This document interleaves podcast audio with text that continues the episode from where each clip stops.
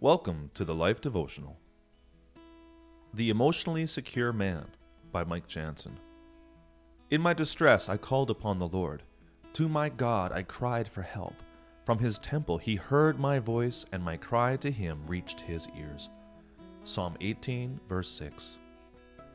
Many of us live a rush hour existence, running here, there, and everywhere, never quite catching up to our to-do list, seldom taking time to slow down and reflect.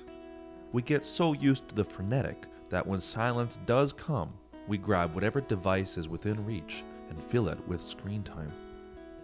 Underneath the surface, there are a myriad of emotions, dreams, and disappointments waiting to be heard and understood. But we often choose to stay busy and entertained instead of listening to what our hearts are saying.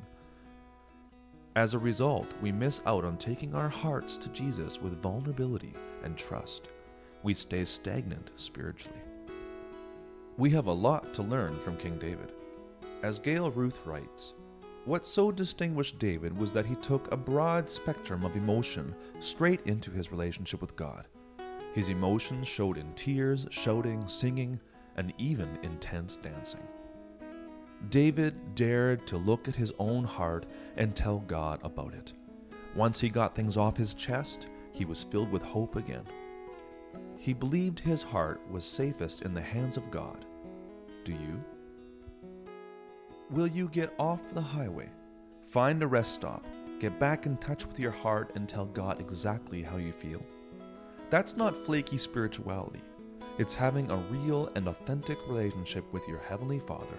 It's being an emotionally secure man or woman instead of an emotionally detached media zombie.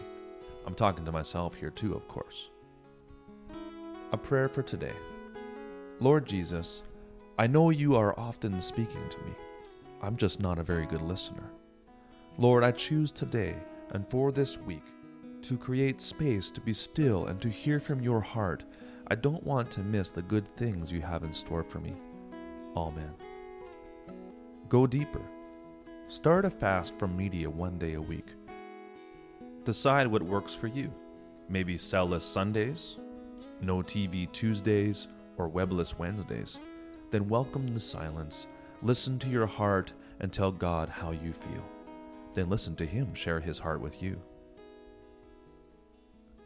We would love to pray for you today. Come visit us at thelife dot com slash prayer.